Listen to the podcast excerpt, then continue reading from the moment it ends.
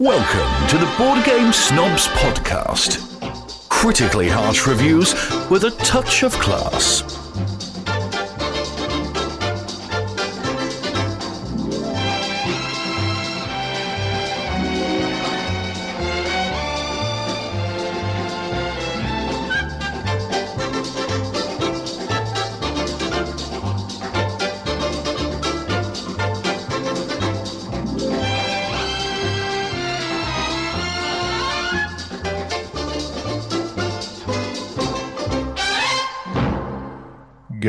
Hello, people of the world. This is Board Game Snobs, and this is your favorite snob, Enrique. I like how you had to I like pause long to think of your breath, name. Long into giving He's into like, "What is my name?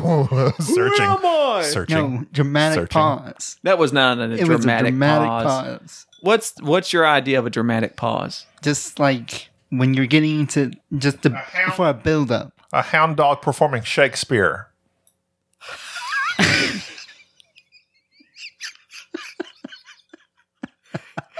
I knew him, Rufus. and then Is you- Enrique done? that was the Well, was worst intro. Yeah. Oh my god! Oh, hey, wait, wait, wait, wait! what? Are you a fan of the board game snobs? Would you like to wear our clothing? Literally, well, not my clothing. it is our clothing. Not my. they, they, they It's technically our Are you clothing. 4XL? You can wear my clothing. I'll send you a pair of khakis. Would you like to have a shirt? Are you a fanatic of the board game snobs? You can have t shirts now from sirmeeple.com. That's right. Check out sirmeeple.com. If you're not a fan of the show, A, you probably wouldn't be listening. Or maybe this is your first time listening and you're fixing to be a fan. You're, lacking habiliments. You're fixing to get addicted, like most of Northeast Texas, to methamphetamine. You need a shirt. You can say, I support the snobs by wearing our shirts. Go to sirmeeple.com, look under creators. That's where we're at. Sirmeeple.com. That was a really good commercial for Sir Meeple. You're welcome. N- Nathan? I can't remember. Is that his name? I don't know. I just I feel bad because at some point in time, like six months ago, he contacted us saying, "Can I put your name on some shirts and sell them?" And I was like, "No, don't." And then now, like Tim. Hey, Tim, sorry, Tim. Uh, Tim.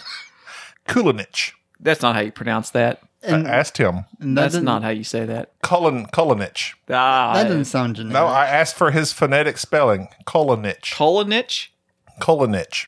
This is for the email episode. oh yeah. Uh, this episode. And interview. yes, this yeah, this interview that I did. Hang on, let me. Although I don't know how the interview sounds because I wasn't there, and Jerry says the microphone was blowing up, so who knows? the interview went wild. It was off the chain. Max Robin, Maximum Robin. Maximus Robinness I am at 100% Robin.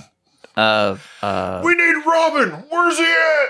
I'm here. We need all of you, Robin. I am at Max Robin. I wanted you to do that with that person. I couldn't do it. you didn't? No, do it? didn't. Did you ask him if his max was short for maximum? I did, and we have an interesting conversation regarding that. I don't want to spoil it. Okay. But Max Robin, real name pending, uh, is the designer of Nova Lux and Impendium, which is on Kickstarter right now. And you need to go on there and look at it because it has a solo version and it looks actually really good. But the interview was mainly about how you would bring a game onto Kickstarter and design a game and produce a game and so forth. And he's very nice, despite the fact that he has several different belts of varying colors in martial arts. He knows how to choke people. There's a lot of us talking about choking people. Oh, The yes, the old choke out. the old choke out, and it got yeah. Max was very nice. When would you when would you need to choke somebody out? Uh, well, yeah. You you what if you need to subdue somebody without hitting them? You know, have you ever punched somebody? You've never punched Never in my life. I'm a man of love and peace. But as somebody who used to box on an amateur level, I could tell you, punching somebody. of course you did. punching somebody is hard. Oh my god! Really? Is there anything you haven't done? I asked myself that question. just today, just today, Jerry's regaling my wife with how he uh, uh, wooed his wife Jennifer, and proceeds to say about on their first date. A suburban went off the road, was in a lake. You're on top of it, smashing out the windows, saving lives. Are you the rock? no, The Rock is fictional. Oh, no. Your life is just made up. No, it's not. I just I happen to be where things. Where was the suburban? Did you receive a call or did you drive upon a l- car just floating in the lake? I went and picked up my girlfriend to be, Ex girlfriend. Now she's your wife. and we oh. were driving down the highway, and this idiot passed us, and I made How comment dare he pass you? about how fast he was driving. He proceeded to go off the road, go off. He did it in front of you? yes, yeah, what an idiot! He went off the road, How embarrassing. went through a fence. He's going off the road. He was going, this is embarrassing. I shouldn't. I hope nobody sees this. I was exceeding the speed limit. This was embarrassing. He went. He went through the. He went through a fence, hit a cow, and then went off into a pond. And he hit his head on the windshield. And he was his. his He hit a cow too? Yes, Did yes. the cow make it? yes, Okay. I checked it. It was. I thought it was utterly destroyed. of course you did. And the cow was like, I live. Thank you, Enrique. Thank you for that. When uh when an unstoppable force meets an immovable object, I then proceed to make sure and pull his half conscious self out of the vehicle that was halfway submerged in the pond. Then went back to my vehicle, went to Chili's and drank two lemon drop martinis. Date number one. are you a hero? Yes, I am. Thank you, Brian Regan. Thank you for making me listen to yet another stupid skit of Brian Regan. And now, for your pleasure, a board game review. So Hansa Teutonica has been around for a long time. It's one of those evergreen uh, Pegasus Spiel. Pegasus Spiel. Yeah. The designer. It's a designer that I am not familiar with. I think it must have been one of those old timey designers. Uh, and- Andre Steding. Uh, yes, Steding. Okay, that's what I could tell from there. So not a well-known designer that I that that that I'm aware of, but perhaps he's he's done other things. I need to look him up. It's a three to five player game. We have the Hansa Teutonica, the big box, which just came out here a few months back. It's got a bunch of other extra little things, maps and so forth. This is a very dry, drab looking Euro with cubes and little little bits and wooden pieces and your little player board that I wish was double layered. That you are going out and placing these cubes on routes in between cities, trying to build routes and trying to have and establish essentially markets in these cities. Say established. Establish? Okay. What'd I say? Sounds like you're saying established. I probably am. I add X's to thing. I'm like triple X.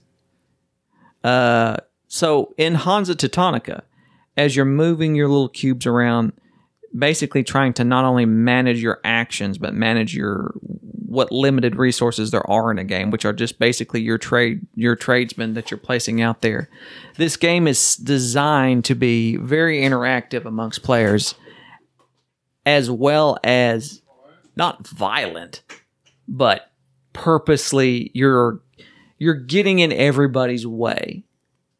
And so the way that this game works as a route builder, which I do not particularly like route builders. I think route building this is kind of like a uh, akin to I don't want to say ticket to ride, something similar where you're placing these cubes out and there might be four or five spa- spaces in between towns and as on your turn you can place one cube or on your turn you might be able to move a certain number of cubes around the board and after you've got all your cubes lined up like a little trail in between two cities you can then establish a trade route and be able to put a market put one of your cubes into that city this is a very dumbed down version of the rules and i don't want to kind of get don't want to get too in deep in depth on it because this is really a game that you really have to just see it played to really understand it. But ideally, with your player board, you're also being able to upgrade your actions, like how many uh, actions you can take per turn and uh, you in-game scoring things, things of that nature. The idea of the game, though, is to not telegraph what your move is to the other players. Because to win and to really be competitive in this game, you have to interact with other players. You have to be mean. You purposely have to put your pieces out there where other players are at to try to block them, which will cost them resources to move your pieces out of the way. And at the same time, be able to know where you want to go and try to slyly put your pieces out where they need to be without everybody seeing what what you're about to do. Hansa Teutonica is a fighting euro, I think I would call it. It's not as dry and bland as others in terms of players just doing their own thing, but rather you are interacting the entire time. As this is a mean area control route building game, and I think this is one of the finest games I think I've ever played. Enrique? I agree. Okay. uh, on a scale, okay. How what would Okay. you rate it on a scale of one to ten? I would give it a nine, a nine at least. It's pretty high. Well, you oh, you're Oh, Same as, generous. same as Moonrakers. He's generous. Got it. Moonrakers, Dune Imperium, or Hansa Teutonica? Rank them. Rank them one, two, and three, Enrique. And what was the other one? It was Moonrakers, Moonrakers, Dune, Ta- Dune? Hansa. How to remember The last Dune three from- games we played. Yeah, no, I'm The no, three just how to re- remember Dune real quick. Yeah, it's right there, Freddie. Yeah, sorry, sorry. You can do it. Anxiously awaiting your your response. Yeah. So am I ranking them No, just give us which one do you Oh. like the best? Your uh, favorite? Moonrakers? You like Moonrakers the best. Yeah, Moonrakers. Uh, What's the your best. second out of those three? Dune, and then Hansa. Teutonica. Okay, okay, I'll give you that. I'll give you that. Gabbies, Gabbers. Uh, I'm going to have to go Hansa number one, Dune number two, Moonrakers number three. Of course, Moonrakers is a primarily a negotiation game. Everybody knows I can't stand negotiation games. I suck at them. Hansa uh, Hansa has is like a. The player board in front of you is scythe like in the fact that you can upgrade it and it gives you these things by moving them off of your board. And then there's a plethora of things out on the main game board that you can either upgrade or establish yourself in these townships or cities, whatever you want to call it. Uh, there's a myriad of ways you can earn victory points. It is a it's it's I wouldn't call it a point salad, but there's a lot of different ways to earn points off of your player board and the main board. Enrique, you just nose breathe. I don't know what's going on. I don't know. It's just you're breathing. Hold on. Continue on. It's Enrique. Like I shut him down, it stops. It's that microphone. Guess that microphone's super sensitive. If you want to say something, let me know. I'll turn you up. don't worry about it. Uh, but Hansa Teutonica, I love. I love it. It's it's vicious. There's a lot of back and forth. You can bump people out, but even when you bump them out of what, like they might have a plan of what they want to do, and you can mess up their plan. But even when you mess up their plan, it's kind of a bonus because then they can do something else with the pieces that they meant to do that plan with on the player board. It's a route building. It's uh, worker placement in a way. It's also area control, and that player board is really, really nice because all of the moves you do in the game are on that player board. It tells you the actions. It's to me, it's very clear cut. The scoring can get a little like you might have to go the rule several times to figure out scoring. But other than that, I really like. I re- I'm a fan of that player board.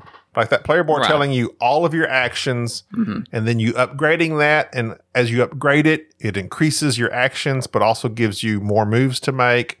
Uh, it, uh, that player board is super, super smooth to me. I think a lot of people are low key attached to player boards. Like I think if people were really honest with themselves, that with Scythe, it's not just the artwork and the components; it's that player board, that Oh, player yeah. board, that thing of being able to move something around that's totally yours. I'm shocked that the past three games that we have played, Mm-hmm. Dune, Hansa Teutonica, and Moonrakers, for me, all three of these games are hits and are games that I will have to put on when we do our top 10 that I'll, I will have to include them on this list. They're all, all potential top 10 games for me. Like they're in the running. I was going to say along a similar line, all three of them we have played immediately after themselves. which is rare for us because generally after we play a game one time even if we in, really enjoyed it we will stop and kind of discuss it and we're done with it both Hansa Teutonica and Dune and Moonrakers, they're they each of them offered something incredibly different. And, and I'm referring to the past two podcasts that we've done, these games that we featured. If I had to rank them, they are so th- they are completely different monsters. Dune to me is more of an Ameritrash game. It, it has that deck building style, the the the worker placement, the the player interaction. I it's it's it's got a little. The, the theme is very dry because there's nothing really. You know, it's just artwork. Nothing really says it's Dune. Other There's not the a whole lot. There's not a whole lot of interaction other than the combat. Right. And yeah, I mean, you're really interacting by clogging up the workers' Yeah. spaces. Hansa Teutonica is, which makes Dune kind of a, a weird game to me because you are interacting and getting in each other's way, much like a Euro. Whereas Hansa Teutonica very much looks like a Euro, but there is a lot of violence going on in this game. Mm-hmm. You are in each other's business, constantly pushing each other around and trying to block each other. The same is true with Moonrakers. It's kind of a weird duck because it's is a negotiation game, which I often take economic and negotiation games out of Ameritrash and Euro categories. I kind of think they're their, their own monster. But although it is a negotiation game, that deck building aspect of it is very uh, entertaining and, and a large part of the game. That's why I sent you this uh, tweet. I can't remember who said it. What was the? But the um, the main thing of the tweet was as big as board gaming is getting, and as many types of games come into the market. This person was like saying they can see that people will drift towards certain genres, and that while board gaming is a uh, a a broad spectrum, people can easily go into certain genres and like become. And I could see what they were saying. Like, okay, I'm an 18. I'm really into 18xx. I'm really into wargaming. I'm really into like card games. I'm really into worker placement. I'm guessing. But games like this make that difficult for me because there's such a uh, there's such a merging of so many different me- mechanisms. It's hard to if you're just into the standard your especially Euro, I would say tabletop gaming. I guess that would be a genre. I guess I'm saying it right now. But even at that, like there's so many different genres of games that are getting mixed and and so many different mechanisms that are getting combined. It's hard for me. I, I don't know what I would be in. I'm into this. I'm into the. I'm into Moonrakers, Dune, Hansa Teutonica. Well, technically, you're an Omni gamer, is the definition. Okay, sure. So, I'm an Omni gamer, but that was I found that to be an inter- interesting discussion because even like with movies and with everything, like within this certain media, you can have people that separate off into these sub genres. Like I'm really into this. I'm really into that. I'm really into anime. I'm really into noir. I'm really into whatever you might say with movies. In board gaming, there is a lot of that. There's a lot of 18xx. There's a lot of war gamers. There's a lot of, you know, negotiation. I don't know. Deck building. I don't know. But You do right, you don't know. I don't know. So- I'm into all of it. And yeah, and I think that this you you gain a lot from not isolating yourself out from and just playing one type of game. And I think Hansa Teutonica, although it's an older game, been kind of redone a little bit to kind of you know spice it up and bring up. Bring Some it up people to say it's the greatest Euro of all time. Some people say. there are a lot of people who say it's it's the greatest Euro of our time, all time. I would have to, man, What does Hansa Teutonica even mean? it's a it's a merchant guild, Lower Germany, back Oh. in medieval times. It means I'm uh, a high German guy. yeah, it's a it's a um, yeah, it's just a group of merchants. Uh, but Hansa Teutonica, I think if you are a Euro gamer, if I had to rank those three, I'll go back to what I was saying. To me, Dune is more versatile with the worker placement, the deck building, and there is a solo in it.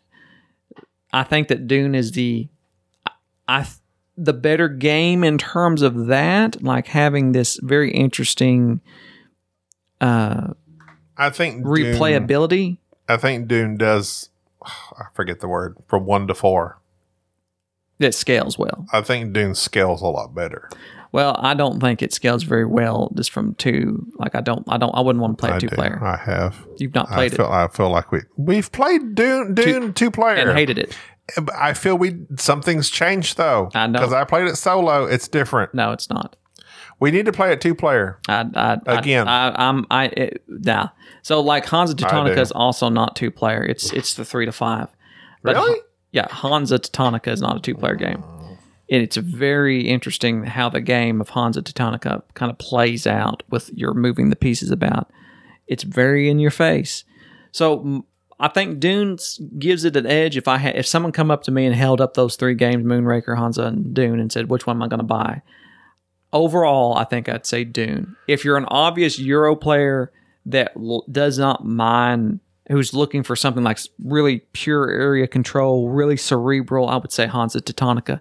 If you're a party gamer and you like to have negotiation and deck building and, and more, I mean, yeah, you boy, Moon, Moonrakers is just hard to beat. I mean, there are all three of them are going onto the list of my top ten. I'm going to have to sort out and see where they land.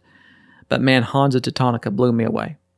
I was I was shocked by how much I liked this game. I read the rule book, which I was not impressed with.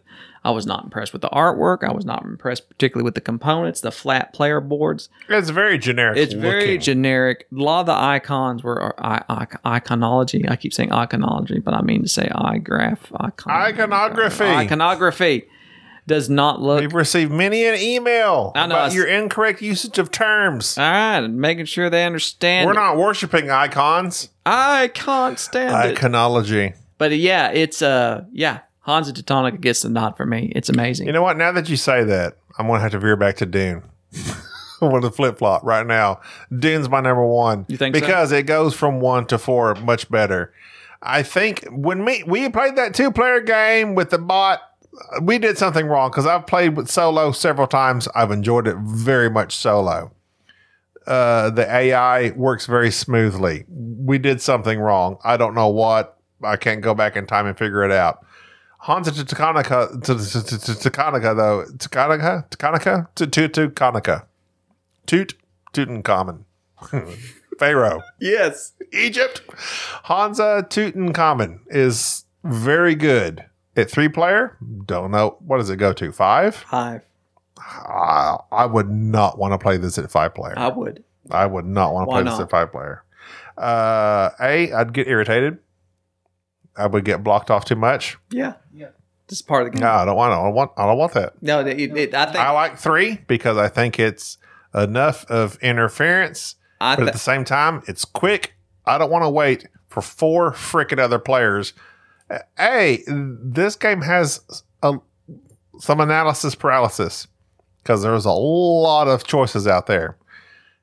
While the actions you choose, there's only one, two, three, four, five. I think five actions you can choose. Sure, understandable, but once the game gets going and those uh, townships start getting established, there's a lot that goes into thinking: Do I want to do this? Do I want to do that? Do I want to do this? Do I want to I do know that? what you're talking about. If I had to wait for four other people to make up their mind, I, I wouldn't want to play this game. Uh, no, that this game was blazing fast at three players. I mean, blazing fast. Not three really. players. Yes, it was. No, It timed it. It was Disagree. blazing fast I'm not at, blazing. at three at three, three players. We played that second game. Okay, 45 Enrique's minutes. agreeing. Okay, so Enrique's agreeing with you. So I guess. Because- because hold on, wait, wait, wait. You're, go ahead. Because it was fast, because the moves themselves aren't that complicated. If you do the two, the two primary actions of the one, two, three, I'm placing three cubes on the board. Yes, that's fast. We played a three-player game of Hansa Teutonica, in and we 45 played it wrong. In We 45 played it minutes. wrong. Yeah, we played it played it wrong. wrong. We played it wrong the first round ago. We played it wrong the second time as well. yeah, because we didn't know that one because thing we was wrong. understood the, the the game itself. But I, I, I can see where it would increase upon knowledge, but still, I could. I, I'm saying for me myself, I wouldn't want to wait for four other people to take their turns for me to take my turn in Hansa Teutonica. I love it at three. It's quick. It's fast. I wouldn't want to wait for four, a five player game. I'd be interested in playing it just to see how it works out. It purports to be an hour and a half game. I highly suspect with five players, it, it is an hour and a half game, and I think that is a that is a sweet spot for me. An hour, an hour and a half. A two hour game of something gets a little long, unless it's an it's more of an epic, more engaging game. But Hansa Teutonica, to me, for our fans, if you have played other recommendations of ours, such as And Bar- if you're a fan, you'll buy a shirt from sirmeeple.com. at as like uh, Barony. Barony's one that we have talked about for a long time. Hansa Teutonica to me has a very similar feel to me, where you are every move you make has to be calculated to a point to where you you you are trying to maximize each and every turn, and there are some epic moves that can be made, and it seems like you're the game is about to end very quickly. It's like that that last end game, like you can tell someone is about to end this game. Someone's about to end this game, and you're trying your best to get your objective done, whatever it might be. Uh, I just think Hansa Teutonica is an amazing game. It is. I agree. Ah. Especially for as old as it. When did it come out? It's been I forget it's, but it's it's it's It's it's an been- evergreen. It's an evergreen. Has it been one week? It's been more than that. But yeah, Hansa Teutonica is a great game. I'm impressed with it. Anybody who's a Euro player should play it. If you like this area control, get past some of the artwork and some of the components and some of the rule book kind of being a pain, you will certainly enjoy it if you had three players. Great game. Great game. Wonderful game. Oh, okay. Approved by the board game snobs. You're listening to the Board Game Snobs podcast. You have chosen wisely.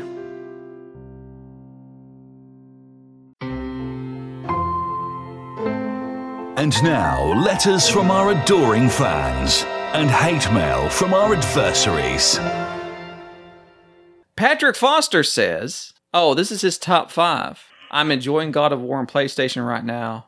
Blah blah blah blah blah. I don't know. I know what that is. Enrique, what's God of War Uh, besides a really good Nicolas Mars. Cage movie? Isn't Mars the god of war? it depends on which one he's referring to. There's the PlayStation 2 versions or the new PlayStation 4 version. Okay.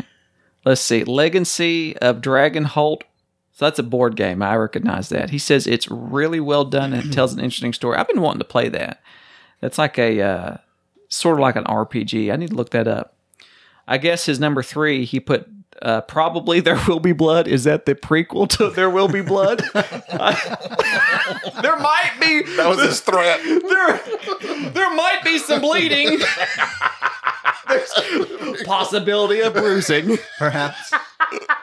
Be conscious of the contusions. Uh, Conscious of the contusion. all right, number four. It's a game. All right, this is he's describing a game by its box cover. Oh, okay. It's a game with lots of greens and blues that has a monster under a boat in the foreground and some mountains in the background. That's that Sleeping Giants game. Oh. That's Ryan Laukat. And number five, he just puts King Dominoes with my in laws. So I guess he'd mm. been playing King Domino. I played Queen Domino with my wife. I don't like Queen Domino. Did you finish that My City? Almost. We're almost done with it. It's excellent for for what it is. Uh, shots fired. Jeff Melema, Melema, Melema. That's a cancer. Melanoma. Melanoma. Jeff Mel. Jeff he's Melema. never heard that before neither. Uh-huh, I'm tearing it up. Uh, let's see. He's from Minnesota. Well, let's sit the state of a 10,000 likes. How can I view your profiles on BGG? Mine is Baker ID 2000, and you can look at my profile. It's not actually my profile. Did I email? It's like that? the uh, sh- uh, picture of the side of your face. Yeah, it's like uh let's see. Speaking of worker placements, have you guys played Ron I can't say that. Rajas of the Ganges? That's all I know how to say it. I had that once, took antibiotics for it. It's number three of my all time. I've seen it, been wanting to play it. The art kind of put me off. It was kind of psychedelic. Chris Miller from sunny Salvador, El Salvador, the Salvador. Salvador. Ill. El, that means the, doesn't it? The salvation. The salvation. The salvation. He is from. Salvador. Enrique, what's Salvador stand for? I don't know. He doesn't know. I'm uh, only half. So, anyways, Me he's, as well. he says that this really sticks in his craw the way that I rate games because I was talking about this and I said The said way you rate games makes me irate. so Jerry maintains that he rates his games pretty hard. I can respect that. But if you're rating a large chunk of your games of average or lower, then you really stink at picking out your games. This is a conversation from several podcasts ago. So like when I said that my average was like 5.5. He says these are the- Salvador means savior, by the way. th- these are the games I chose to buy. He He looks at rule books, takes, investigates them, buys them, so forth and so on. Anyways, so I res- said I was going to respond, so thus I shall respond. And I did look at his BGG uh, profile and look at his ratings. A lot of these games that we buy and play are for the podcast, so that we end up playing games that buy. We end up buying games that we necessarily would not have otherwise. I would say, like, there's no way certain games that I would have purchased in the past Games that are hot. yeah. So we end up. So that's that's why I rate games very average. Is because most of these games are very, very, very average. And oftentimes I just buy games on a whim. Yes, you do. You do a lot of whim buying, and that does that rarely works out. Who's DL? Is this Hughley? No, this is from Australia. Another Australian listener. He lives two hours south near Shellharbour. My favorite board game is the vintage game, The Game of Nations, simply for the fact that no one else likes it. I looked it up.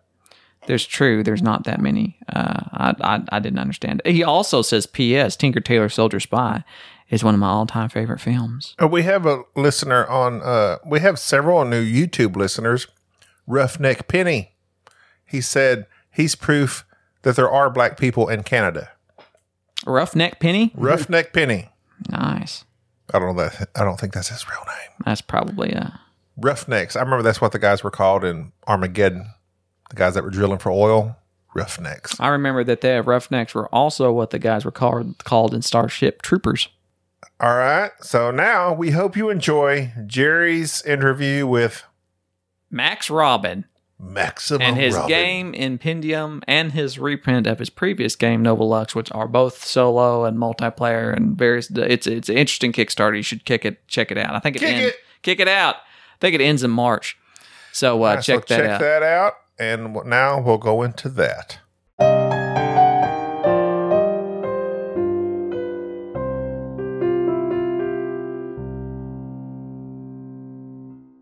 Okay. Well, then let's just get started.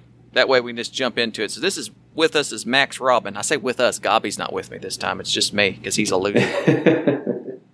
Max is Max your real name? Is that short for Maximilian? I wish it This was is- Maximilian. this- It's Maxwell. Oh, like the coffee house. yep, exactly. oh, so okay, because we had a bet going on. Gobby, uh, my co-host, he said that your name was just probably just Max. And I said, no, Max is an abbreviation. His name is probably like Maximilian or something. And I, I named off like four or five names that I could think of that began with MAX. And Maxwell was not one of them. Yeah, I think Maxwell's probably the most common, but yeah, maybe like a Maximus or Maximilian. Yeah, it's uh, it's not a common name these days. I cannot believe that was like what I. Uh, Maximus or Marcus. I named down everything but Maxwell, the most common of them. Okay, that's interesting. All right. All right. So that's not a.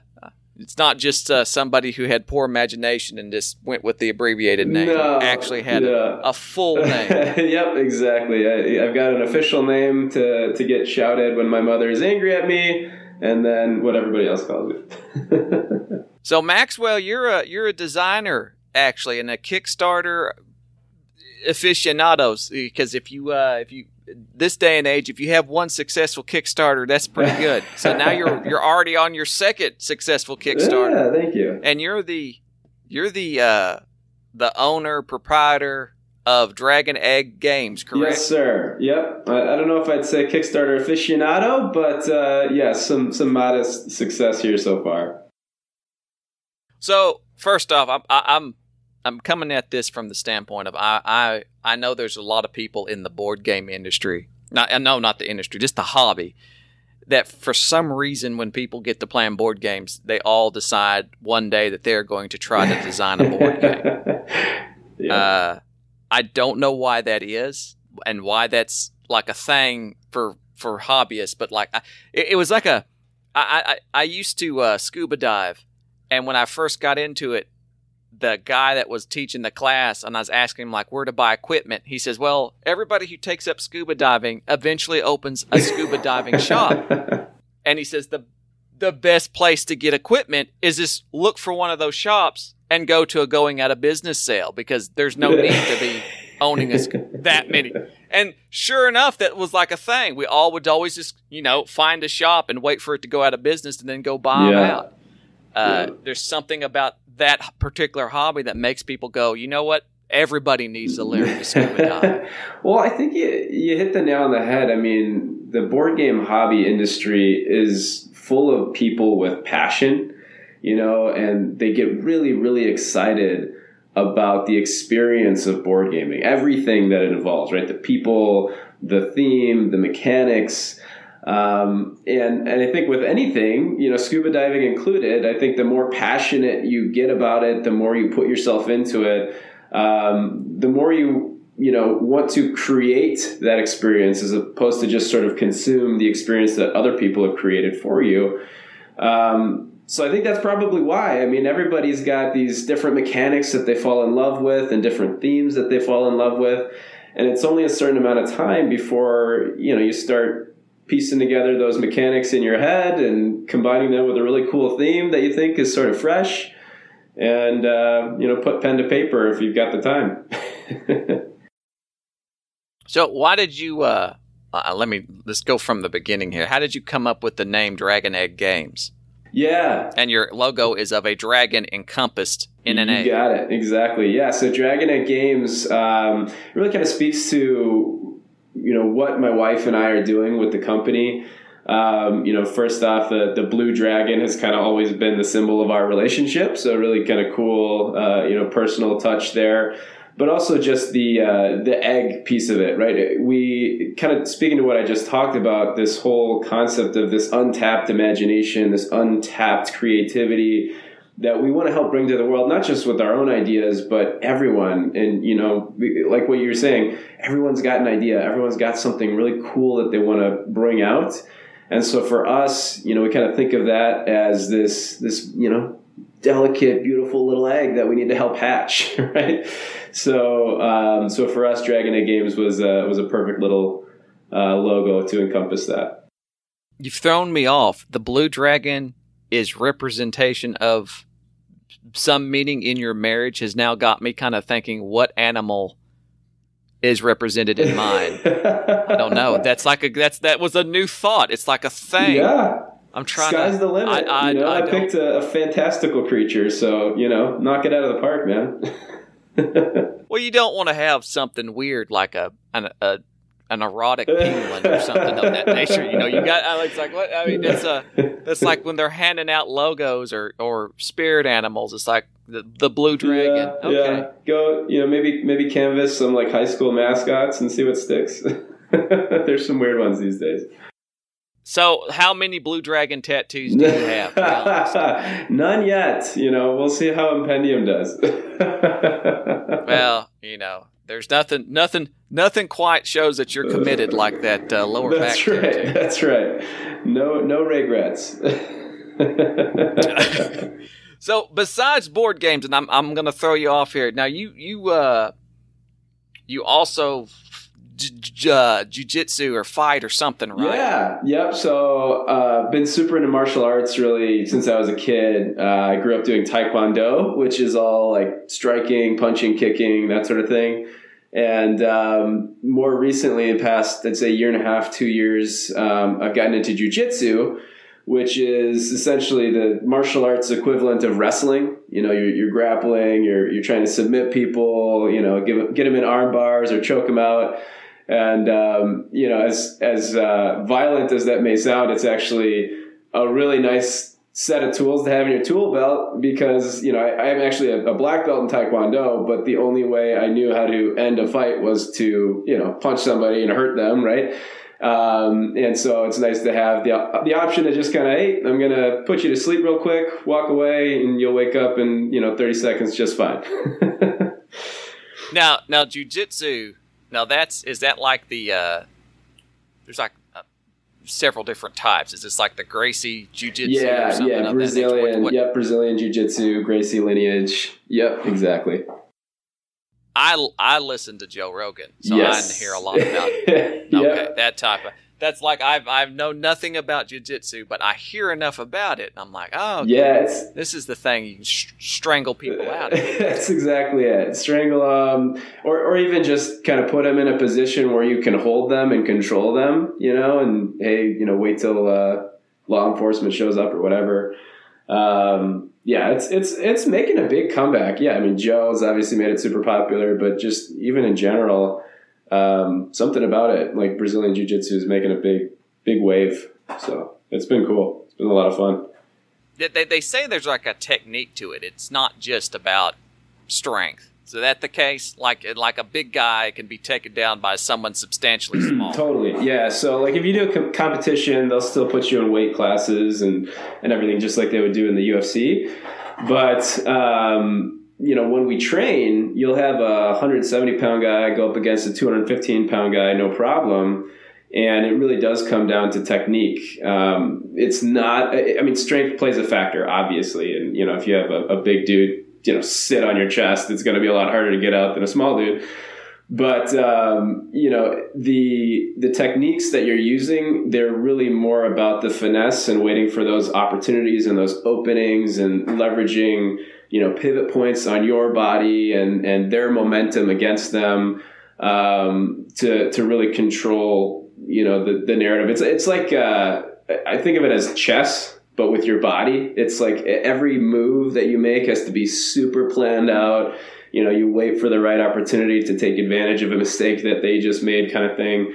Um, so i'm not going to say strength and size doesn't matter but it can certainly be overcome with skill which is you know one thing i've i've noticed going up against these tiny little like 150 pound black belts you know and here i am a white belt you know 180 pounds it, it's uh, that 20 pounds doesn't really mean much when they can tie me up in a, in a pretzel Chess with your body sounds like the uh, expansion for Twister we've all yeah, Twister. That'd be interesting. You know, throw a little, uh, a few more spots on the board to like, you know, okay, now wrap your your arm around their neck. See what happens. There's there's your next game idea. There's right there. You can have that for Oh, free. that's- like that's a awesome. twister, a twist, a twister type game that teaches basic jujitsu moves. That is not a half bad idea, Jerry. You have provided real value to my day here. have a mat, you know, and then you just kind of, you know, like you, you you put your hand here, your foot there, you wrap this around that person. That could Yeah, and that could be, uh, you know, okay, we're starting in this position, and then you wrestle from here. yeah. That's That could- awesome. well, you know, it, that might work out. The uh all right, so we, we covered the uh covered the the the jiu-jitsu because that was that was of course something I have to ask about. So why did you uh what got you into starting Dragon Egg Games? Why did you decide to start a game company during a pandemic? Yeah, what a great question. Uh, and I asked myself the same as shipping delays and whatnot were occurring last year. Um, you know, pandemic aside, I think, like like I said, it's something as as I was getting into the hobby. I mean, since college, you know, it's been a very very integral part of the experiences that I've had with with my wife, with my friends, with my kids now.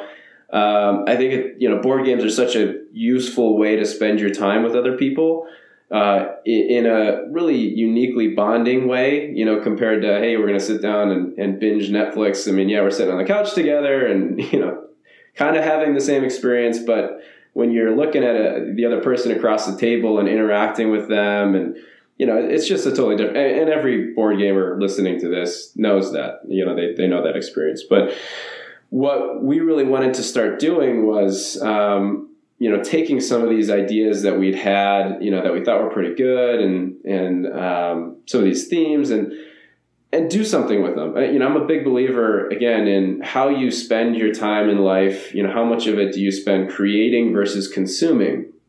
And however you're doing that, like you creating this podcast, you know, trying to give something to the world, um, you know, and obviously consuming is a big part of it. It helps define what you want to create. But for us, um, you know, we really wanted to start creating some of those awesome experiences that we'd had and, and help bring people into the hobby to start generating more of those experiences for other people and their families and their friends.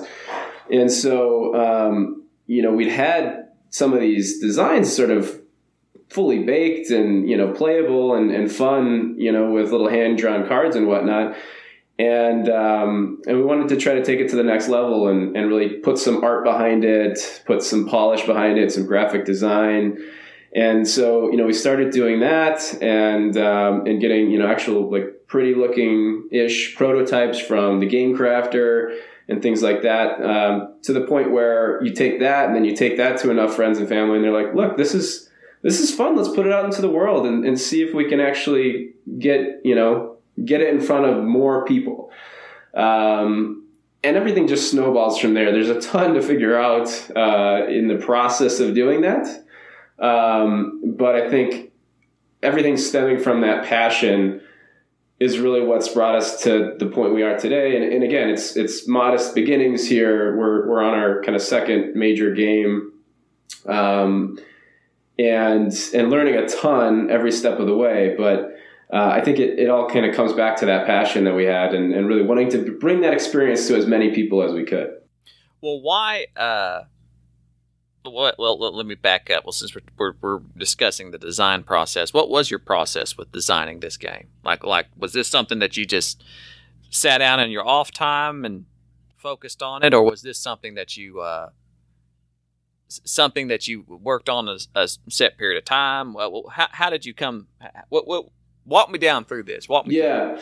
So, um, so we had kind of. So I'll start with Novolux. Um, kind of had this basic idea of a theme. It, it all starts with theme for me, at least in my process. Like I want to tell a story, and I want the players to be a part of that story, even though you know it's not this uh, you know heavy in depth. Like there's going to be a storybook com- component here, or any you know legacy or anything like that. But just the ability to even in a short play experience, like Novolux plays in 15 minutes solo, 30 minutes with two players um, even in a short play experience that's that's repeatable, you're diving in, right? And and so we started with this theme. I'm a huge sci-fi nerd. I love Doctor Who, Isaac Asimov, Star Wars. Um, so started with this theme of like the end of the universe, entropy. You know, the the idea that everything is decayed and the universe is collapsing around you, and what life forms would exist at that point in in the history of the universe, and what would they be doing to to stay alive, and or would they even care? I mean, is it is it all for naught kind of thing? So like, really hitting hitting some some deep uh, themes right right out of the gate and and then from there you just sort of start telling that story. So what are you doing? You're you're one of these aliens. What are you trying to do? Well you know we're trying to stay alive. We're trying to collect everything that we need to stay alive and sustain biological life and and uh, and find new hope sort of. You know if if everything is collapses what's the point of even trying to stay alive? Well maybe there's a possibility that we outlast this and what does that look like? And then you start, you know, developing, okay, well, we're trying to build this contained biosphere colony, uh, you know, going off this Dyson sphere concept, you know, where you're wrapping, uh, you know, a big construct around an actual physical star to absorb its energy and repurpose that and so you know you started get, layering in all these crazy ideas and complexities and okay now i want to be able to move around the universe and collect different things from different galaxies and solar systems to to do all of what i just described.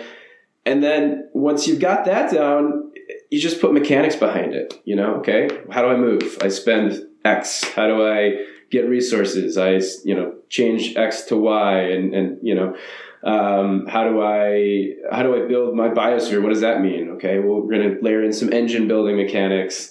Um, what what am I? What are these different alien factions? Okay, well I'm going to you know build in some asymmetric powers to go along with it, and and layer in this concept of these faction cards. And so it just kind of gets it builds up and it builds up and it builds up to this honestly two too complex, you know, and and uh, you kind of find that fine line of okay, this is too much to think about now. And from there, that's actually a really exciting point because then you just start, you know, cutting things to find that really perfect balance of complexity with accessibility and replayability. Again, with our target market of, you know, we want to bring people in, have a game that's super easy to teach, but also meaty enough for, um, you know, really deep experience.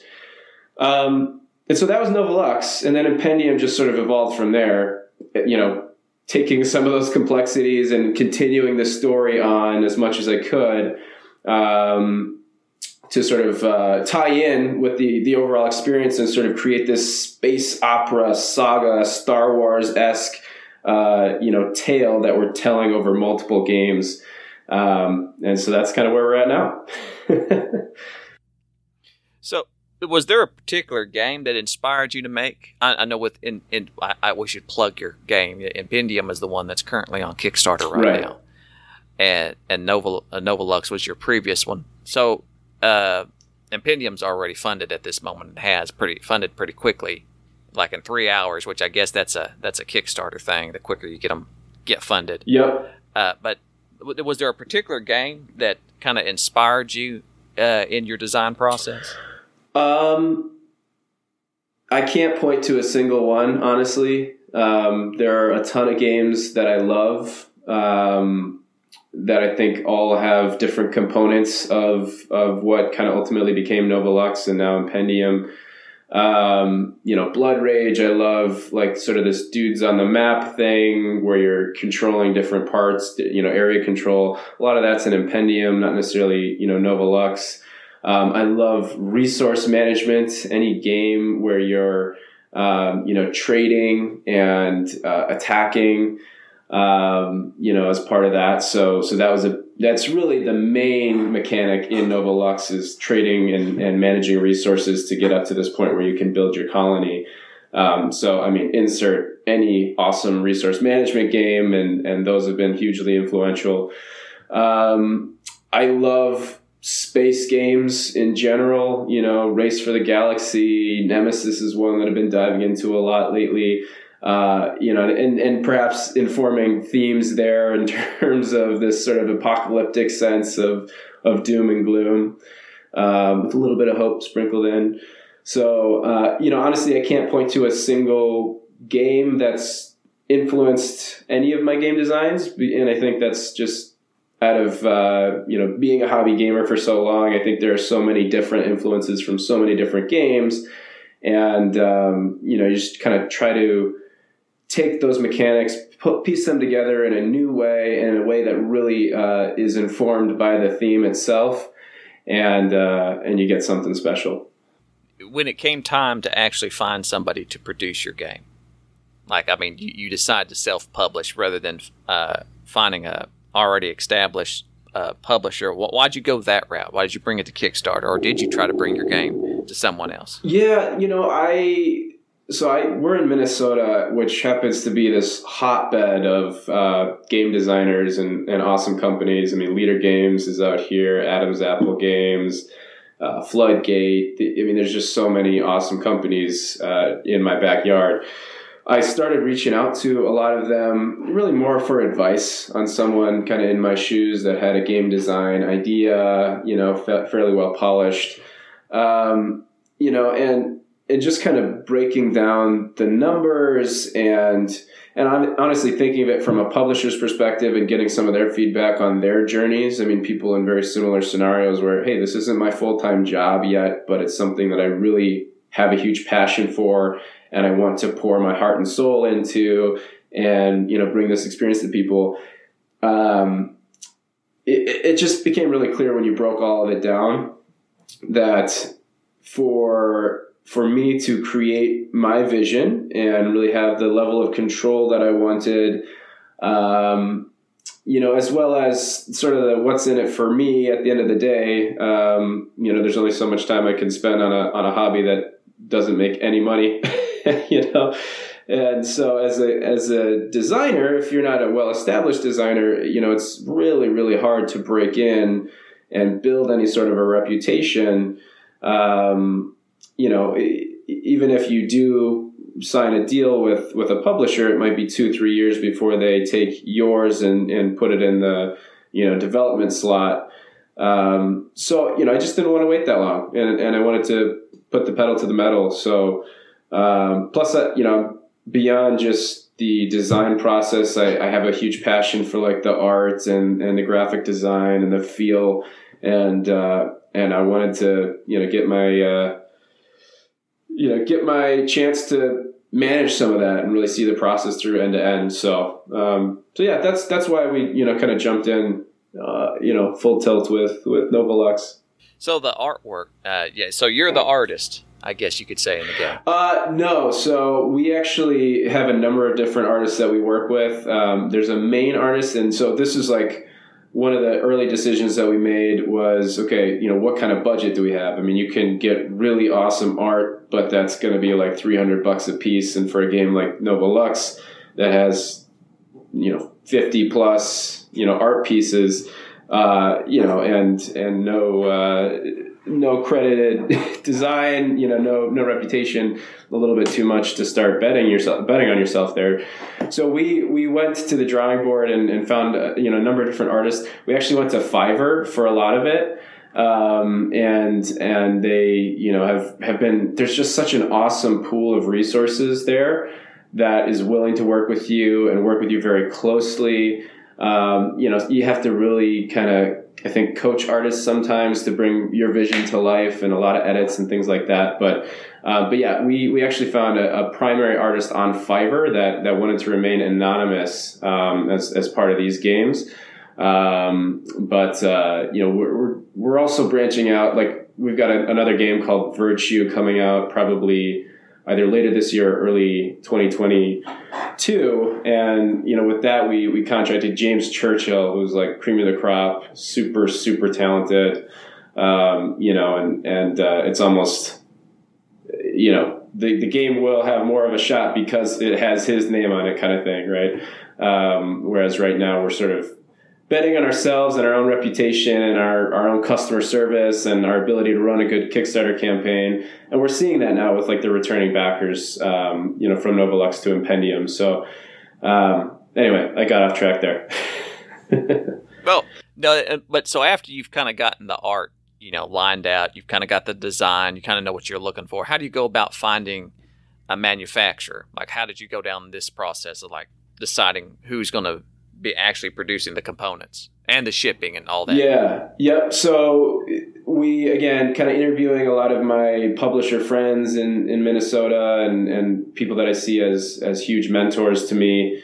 We found a couple different options uh, for for manufacturers. Um, you know, kind of interviewed them, went through a few different iterations of like what kind of components can they provide, you know, quality checks, things like that um, but you know, ultimately, it, it, comes down to your your ability to work with someone. So the communication style, the ability to be responsive and be nimble and and almost be part of the design process in many ways. Um, when you think about the physical components, like with Novolux, for instance, this compact design was something really really important for us. We wanted to have a very small box with this huge expansive experience. Um, so Novolux is like smaller than Coup, even in your hand. It's it's a very very small box, but it's this massive space opera that you know you can you pull out of the pull out of the box and you know spread across the table. So so we really wanted that. You know, point being, we needed a partner that could not just say, okay, send us all of your specs, but work with us to say, okay, this component, if we make it 8 millimeters instead of 10 millimeters can fit in this little section of the box. And i mean we planned out every single millimeter of of that thing uh, to fill it right up to the top. And and it's been really uh, well received because of that. But point being so so that's kind of some of the feedback and some of the design process that we went through in figuring out the manufacturer um, Boda Games by the way in in China if anyone's interested. And then um, for logistics uh, we went with Fun Again logistics. Um, again, interviewed a couple different places. Um, logistics is a really, really tricky thing to solve for, especially in 2020, as I'm sure you can imagine. Um, so we needed to figure out, okay, what percentage of our backers are going to be international? What you know, what do we envision for U.S.? Where is the fulfillment center going to be located? And you know, originally we were thinking we are going to have uh, you know like one in the UK or, or, EU and one in the US to do the customs friendly stuff. Um, but with what we were watching happen in, in terms of international shipping, we actually wanted to have a lot more visibility and control than that would allow for us to do. So so we decided to bring everything into a warehouse, you know, in the U.S. that we could you know communicate with very effectively and very quickly that we trusted. And so that was fun again. Uh, and then this time with Impendium, we'll be using fun again as well as uh, a similar service uh, called ShipQuest in, in the UK um, to handle UK and EU. But uh, it's you know to your question, how do you figure out who you're going to work with? It comes down to trust. It comes down to asking a lot of questions. It comes down to talking to mentors about what they've done and who they've seen success with. Um, and then you kind of have to make a decision and and uh, and be married to it at least for the campaign.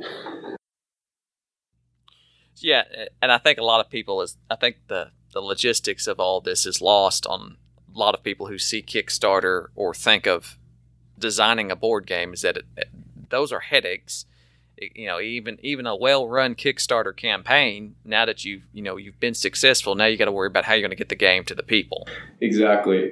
I mean, that's logistics and manufacturing is one thing, but even uh, before that, how, how do you get the game to the people? How do you get it in front of their eyes? How do, how do you know? Let them know that you exist. You know, and that has been the probably biggest challenge to figure out is building a community um, you know hearing that feedback and adjusting on the fly. What can i incorporate? What can't i? Based on the timelines that i'm trying to hit you know with with fulfillment.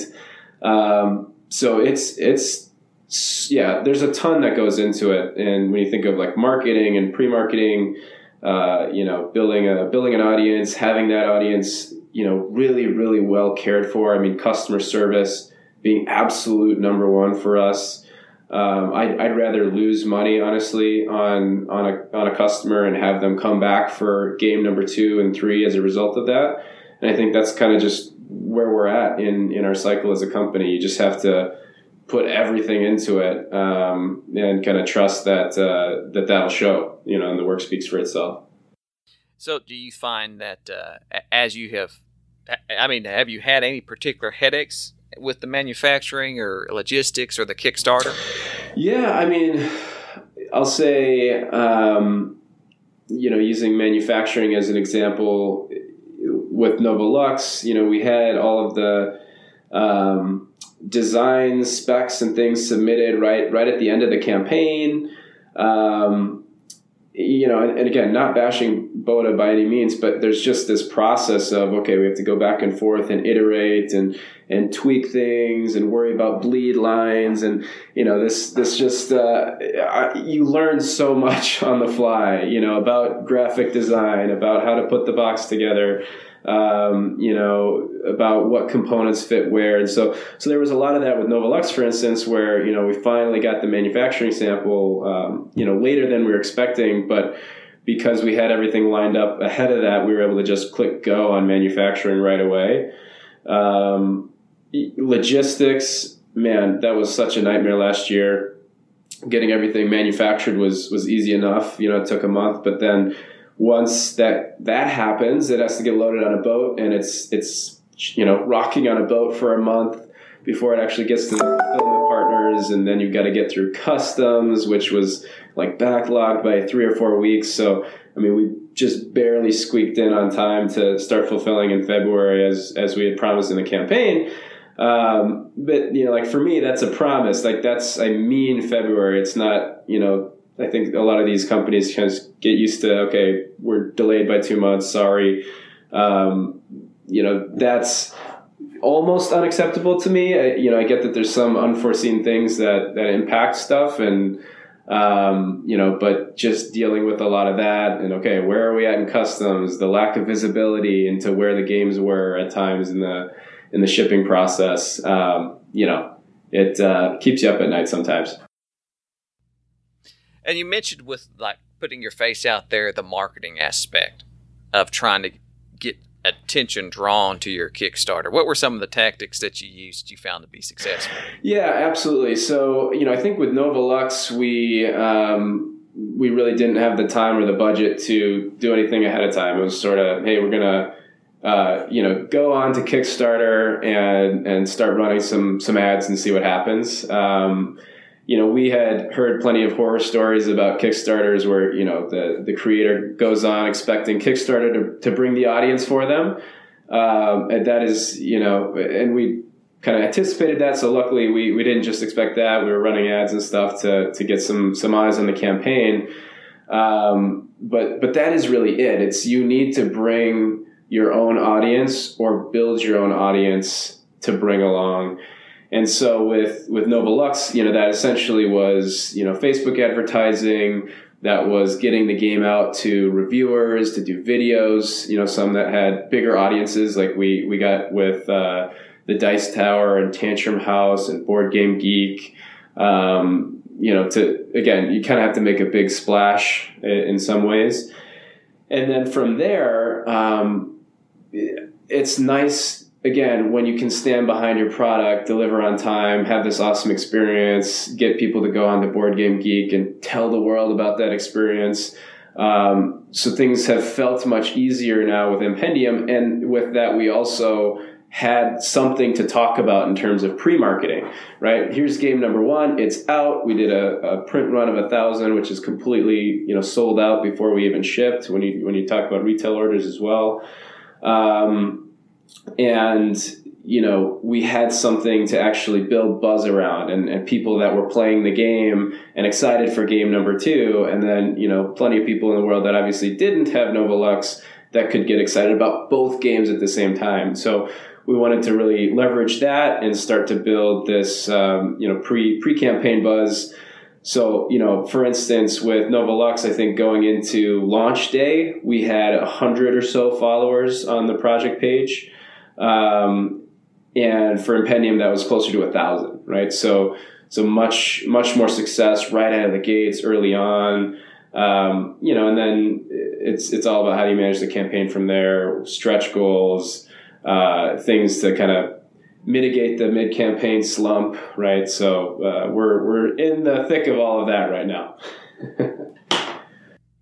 yeah, and that's kind of the. Uh, I, I have seen a lot of various Kickstarter campaigns. It seems like when they, it doesn't matter how long the campaign is. It seems like as soon as it opens, that's when you get a outpouring of support, and then the last forty eight hours is where it seems to to be where all the attention is then drawn. It's like somewhere in the middle. You just you're just leaving the campaign open long enough to advertise, and then the last 48 hours and the first 48 hours seem to be the most important. Exactly, and, and it makes sense. There's no sense of urgency. There's a sense of urgency out of the gates to be backer number, you know, one to 200 or whatever. Um, you know, and, and people that have genuinely been waiting to back it. I mean, that's what I love to see. Like these returning backers, you know, hopping on the comments day one, saying great to be back. Like that that camaraderie, that community you build is is just so apparent. And so that's the first, you know, first 48 hours to 72 hours, whatever. That's those people. And then yeah, then you're getting in front of new people through through advertisements. And throughout that time between 40, you know, first 48 hours and last 48 hours, you start to see project followers climbing. So people, you know, they click the video, they click notify me before the campaign closes, and so that's really what you start to see increasing. Um, you know, and people that'll you know want to get the updates and want to see the new stretch goals as they're unlocked. Um, and and those are then the people that you typically see come back in the last 48 hours. And that's that's kind of why it's got those two different spikes there. Um, so just you, you kind of have to fall back on data understand you know if i get x number of people to the page based on google analytics this many people will ultimately want to back.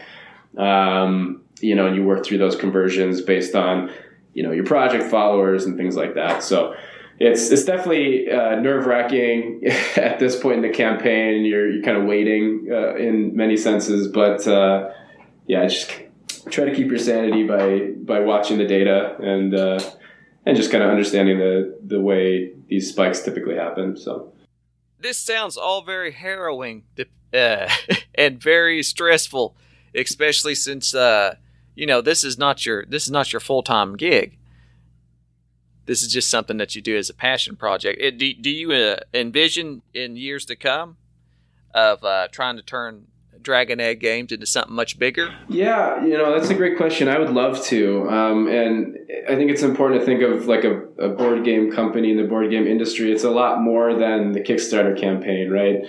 you've got the pledge manager which is going to come out. You've got you know retail orders. You've got you know potential third party publishing you know connections that you can do internationally. So there's a lot of other ways. Um, I think I think Kickstarter is a really great tool to get exposure and get the game out in front of a lot of people other than your you know playtest group. Um, so that's the, the piece of the puzzle that we really want to unlock is what, where do we take Novolux and Impendium from here and get it to people who, you know, weren't there at the Kickstarter and, and, you know, don't necessarily want to wait six to 12 months for a game, you know, and pre-buy it and they just want to go and pick it up on the shelf. And I respect that, right? How do we get in front of those people? Um, you know, plenty more design ideas out there, some that we've got miniatures already created for and, and art already made for. So, um, so yeah, you know, I'd love for this to be a long term thing. Um, and, and really continue to grow the audience and, and the, the kind of really loyal following, the, the raving fans, if you will. Um, but it's, it just takes time, and, and you definitely have to find the right balance uh, until it is the full time gig. You know, with the wife and kids and full time job, there's uh, a lot of a lot of late nights that Uh, Yeah. At the kids. Yeah. So, so your wife is literally the mother of dragons. exactly. Yes. Yes, she is. Okay. I see. I see that. I see what you're doing there. Well, Max, it was it was nice talking with you. If you had uh, to close it out, any advice to somebody out there who's an aspiring game designer and perhaps thinking about pulling a trigger on their own Kickstarter? Yeah, I mean, first and foremost, uh, I'll, I'll pay it forward here. You know, anybody, please feel free to reach out to me. I'd love to kind of talk you through specific questions that you have. Um, but just on that thread, if, if there's anyone that you know or or even admire and kind of look up to in the industry, reach out to them. You know, these are all people, right? And they all typically are the friendliest people I've ever met, and they want you to succeed and they want to help you. Um, but you know, don't don't try to do it on your own. Um, you know, find the right uh, group that's going to help you in every facet, whether that's marketing, whether that's fulfillment, whether that's manufacturing. You know, again, don't try to do this on your own, and uh, and really seek advice from people that have done it. And you know, sky's the limit. Well, I appreciate you, Max. And uh, just to, I'll I'll tag your Kickstarter in our post here to our podcast. But Impendium is your current project that's on. It's already funded, but you can also get your previous game, uh, the, Novolux, as well in this Kickstarter. And uh, I, yeah, it's nice. Yeah, I'm looking at it right yeah. now, Thank you. Yep. and it's got a solo. It's got a solo. I like it. Yep. We got solo. We've got a lot of different ways to play. Um, you know, co-op, competitive, semi-co-op, solo. There's a whole AI bot that we put into Impendium, so you can uh, you can play with the AI player, and yeah, it's it's very very replayable. So you know, I, I'd highly encourage anybody who's interested in space themes and sci-fi and you know anything apocalyptic. You know, check it out. I think it'd be up your alley. I like the artwork. It's kind of got that uh, cosmic encounter on an acid trip. yep, some crazy aliens in there. That's for sure. Did these alien does these uh the, did this artwork are these visions that you saw as people were trying to choke you out you could see? And this is- oh i see i see no these are drawings of your kid Yeah. your kids have drawn some of these Yeah, aliens some of some of the Ah. we're we're a family studio and we mean it. So yeah, if you go on the page, there's some drawings that my son did, and we literally took those and made them into into aliens. One of them's a frog with you know gunslinger frog riding a surfboard. there's there's a lot of uh, funky things to check out. all right all right well max i appreciate you awesome. Yeah, thanks thanks for having me on, Jerry. It's great to talk to you. yeah and uh, i'm gonna stop recording here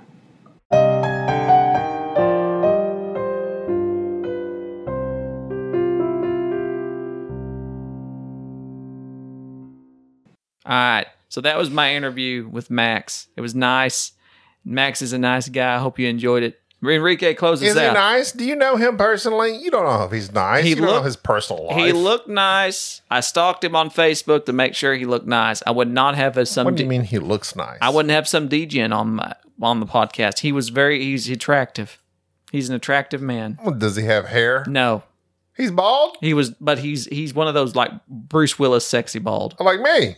Check out the 3XL Sir Meeple shirts for board game snobs. You couldn't buy a medium. I noticed on that website. That's very telling. I, the Very board telling. gaming community is made of some All large right, folks. right, all right. Let's end this. Ladies and gen- Oh, all right, all right, all right, all right, ladies and gentlemen. All right. So until next time, I'm Gabby. This is Jerry. This is a Thank you for listening to the Board Game Snobs. Stay classy.